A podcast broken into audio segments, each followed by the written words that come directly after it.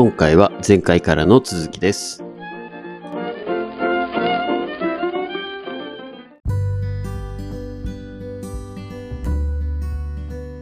これも結局こう裏を返せば学生さん、まあ10代、まあ、高校生でもいいと思うんですけど、うんうん10代あとは大学生20代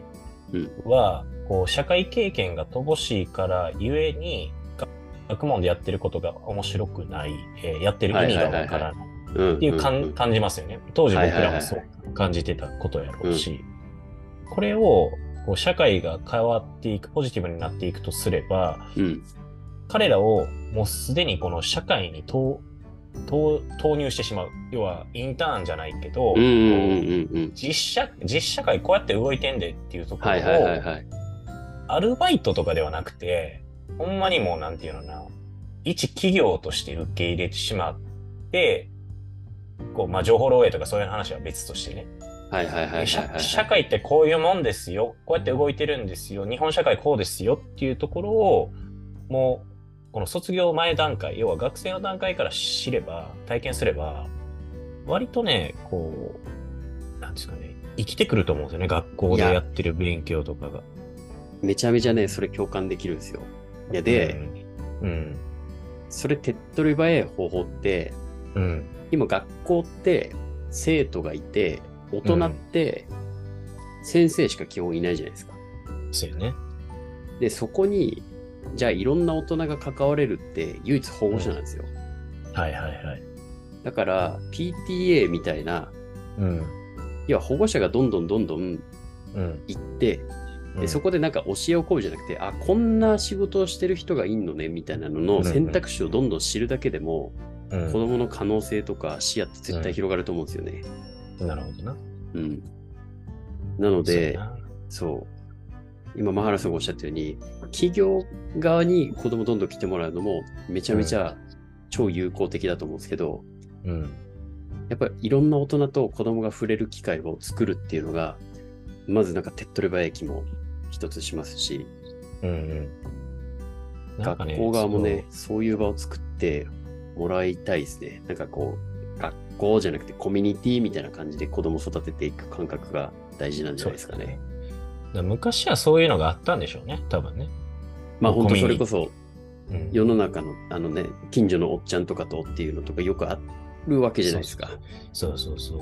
なんか、ねよく仲,、仲良くしてくれるお兄ちゃんがこういう仕事しててとか、そうそうそうそうそう。で、まあ知り合いの おっちゃおっちゃんがこう職人をやっててとうんうか、ん。まあ地方行ったらね、そういうこともた多々あるんでしょうけど、都市部なんかもやっぱそういうのが少なくなってると思うし、そうっすよ。で、子供なんか今で言うと YouTube 見て、これが仕事や YouTuber になりたいとかわけわからんこと言い出してるから、YouTuber は別にひ否定してるわけじゃなくて、YouTuber 全員やりだしたら何の仕事も生まれないと思うんですよね。そうっすね。炎上させる YouTuber ばっか増えたら世の中えらいことになるでしょって話で、あれがせいだと思われてはね、何たまったもんじゃないですからね。そう。なんで、こう、まあ今から消える仕事とかもあるんでしょうけど、生まれる仕事もあるだろうし、今やってるこの職種、どういう仕事があるっていうのを知る機会で、どういうし社会になってるかっていうのを知る機会ってやっぱ大事やから、いやー、そうっすよ。本当にそう思いますよ。そうそういう意味でやっぱりその専門学生さんとか、あとは商業高校に行ってる人たちって割と実践的じゃないですか。うんうんうんうん。だからそういう意味で、まあ、その道しかないなくなるっていう可能性がね、あの、乏しくなるっていうのはあると思うんですけど、まあ、専専門性をうんこう突き詰めると、まあ、割とそういう近道というか、こう、ね、お仕事としてはそっちをやっていくっていう。でも、何かこう、何やっていいかわからん、何興味もわからん、社会に対してうんね、あの、明るい光が見えへんとかっていう若者も多分増えてると思うんで、うん。そういう人たちは別にこう、クローズドに、こう、ね、手に入るすぐ、こう、簡単に手に入る情報だけで判断するんじゃなくて、やっぱ体験戦と頭でっかちは多分、特に若い人たち、まあ、若い人たちだけじゃなくて、年行けば年行くだけ体験しないじゃないですか、みんな。頭で判断して。そうですね。知った気になっちゃいますからね、それであ。そうそうそうそう。うんそれって多分あんま意味ないんで、なんか体験するその労力って都市行けば行くだけこうしんどくなるし、お金かかるし、時間かかるし、だから若いうちにそれがパッとできる。だからバックパッカーとかも若いうちにやった方がいいっていうのはそうやし、いやー、めちゃめちゃそうですよ。本当に。いやー、今の話、すごく共感できるのが、最近、うん。あの、より一層、ああ、そうだよなってすごく思うんですけど、まさしくその大学とか行って、いろんな人の話聞いたりすると、うん。今までってこう、ポッドキャストとか、まあ、YouTube とかもそうですけど、いろいろこうう、んインプットだけはいろいろしてたつもりなんですけど、うん。それをいろんな大人から、大人というか、まあ、いろんなこう、学者の人から話を聞くと、改めて、やっぱ違う目線で、あ、そうだよねっていうのをすごく実感できる経験がやっぱり最近すごく多かったんで、うん。やっぱね、その場に行く。それがね、国内の僕大学に行くだけでも、あ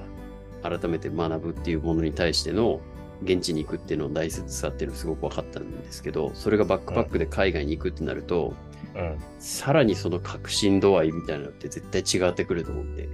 そうやな。うん、本当に海外とか含めて、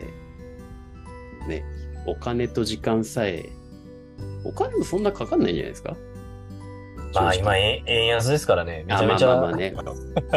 今現実的に言うと、そう、そうか。10年前バックパックでこう、貧乏旅行で行ける金額と今の金額じゃえらい差ありますからね。インフレやし。そこはちょっと、うん。ね、親御さんはちょっと子供への投資だと思って、うん。ね、ただのこう、なんだろう、台湾に行きます、臭豆腐食べます、う みたいな、そんなね、ただの旅行じゃなくて、うん。現地を経験する旅行みたいなのを、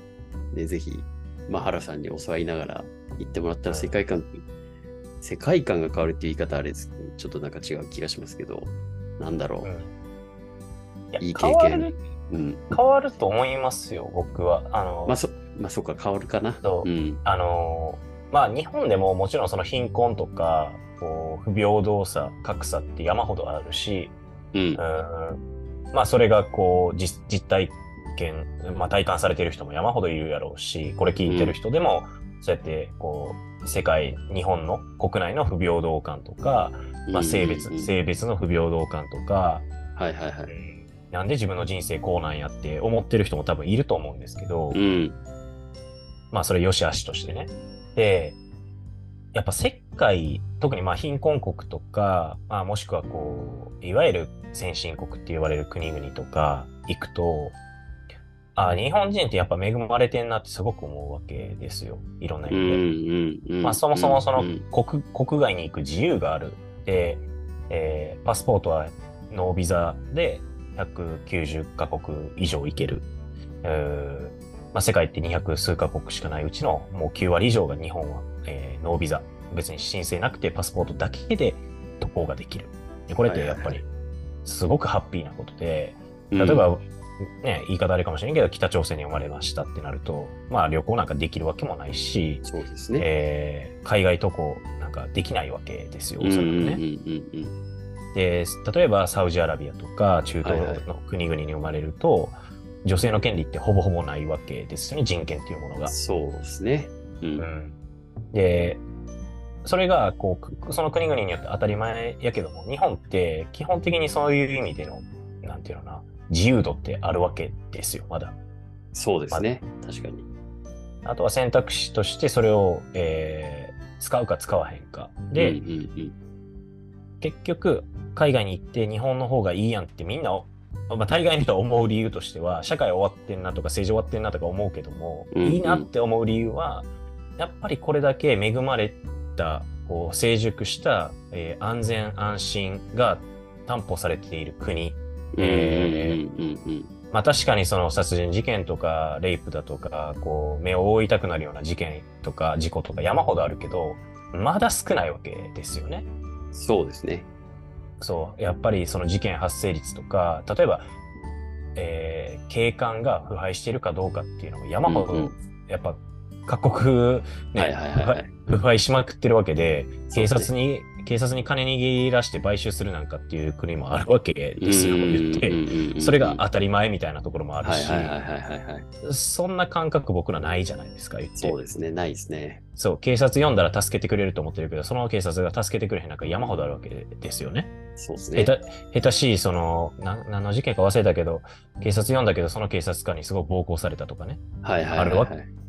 あるじゃないですか。うん、で、これって日本のこの体感体験することはなくても、行ってみてそれを感じる部分はあるわけですよ。多分、うん、この、うんうん、こいつら、ほんまに、こいつらってまた言ってしまった。この人たち、ほんまに、えー、警官として大丈夫みたいな人はあるし、その国によってね。はいはいはい。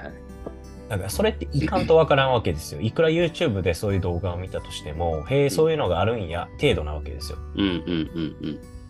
で、まあ、感じられる部分はあるかもしれないですけど、実感としては薄いですよね。そう。で、体感した、経験したことは、やっぱり自分のもの、オリジナルやから、うん、自分のストーリーになるし、いろいろ話ができるし、はいはい、はい、で結果、やっぱり日本好きになるわけですよね。いい国だなって。で、ねうんで、その日本を良くしたいなって思うこともあるし、おそらく。うん、うん、うん。で、まあ、お子さんいる方もね、中にはこのリスナー多いと思うんで、子供のために、この、今のこう我々が生きてる社会、日本っていうのを、次の世代にこのまま移す、このままとまでは言わんでも、これぐらいの安心安全が担保された国として渡せるかどうかっていうのは、まあ僕ら一人一人の、まあ、行動とか考え方とか、次第ですよね、と。で、それを先人たちが紡いできたっていうのは、やっぱり、すごくこう、ありがたいことやし、尊敬することやし、当たり前じゃないよっていうところを、やっぱ、やっぱね、日本おるとほんまにわからんくなるよね、これは。うん。はい。いや海外行ってわかるから、それは、特に。なんかあのー、今の話って、うん、やっぱどっちかというと日本人であることが本当に良かったよね。だからこの日本を、まあ、発展させる必要があるよね。まあ、このまま後世にもちゃんと引き継ぐ必要があるよねっていう、で前向きな感想になるじゃないですか。うん、でも一方で、こう逆に、あ、世の中こういうところがあるんだ。今の日本にいるだけで幸せ。だから何もしないっていう選択肢もきっと出てくる人もと、往々にしてあると思うんですよ。うん、でなので、なんかどちらかというと、マハラさんのいいとこって、そういう、なんていうんですかね、えー、どちらかというと貧しい国もいろいろ行かれてたと思うんですけど、うん、逆に、まあ、スイスとか、うん、まあ、ヨーロッパとか、まあ、アメリカもそうですけど、まあ、日本よりも経済がとか文化的に発展してるっていうところもたくさん行ったと思うんで、今のこのままの日本を残さなきゃねとか、もっと日本を良くしなきゃねっていう考えが出てきてると思うんで、そのなぜ貧しい国を見て今の日本にいることを幸せと思うだけじゃなくてこのままじゃまずいよねっていうところも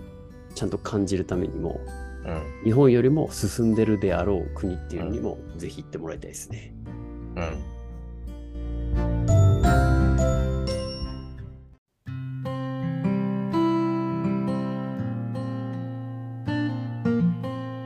101成長ラジオ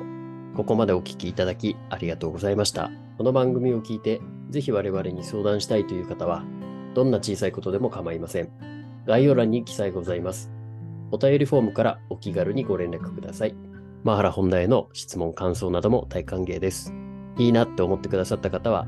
フォローと高評価、そしてご友人に、ポッドキャストで101成長と検索してみて、と伝え、シェアをお願いいたします。この番組はほぼ毎日更新されますが、過去の回を何度も復習して、知識と財力を共に高めてまいりましょう。それではまた次回お会いしましょう。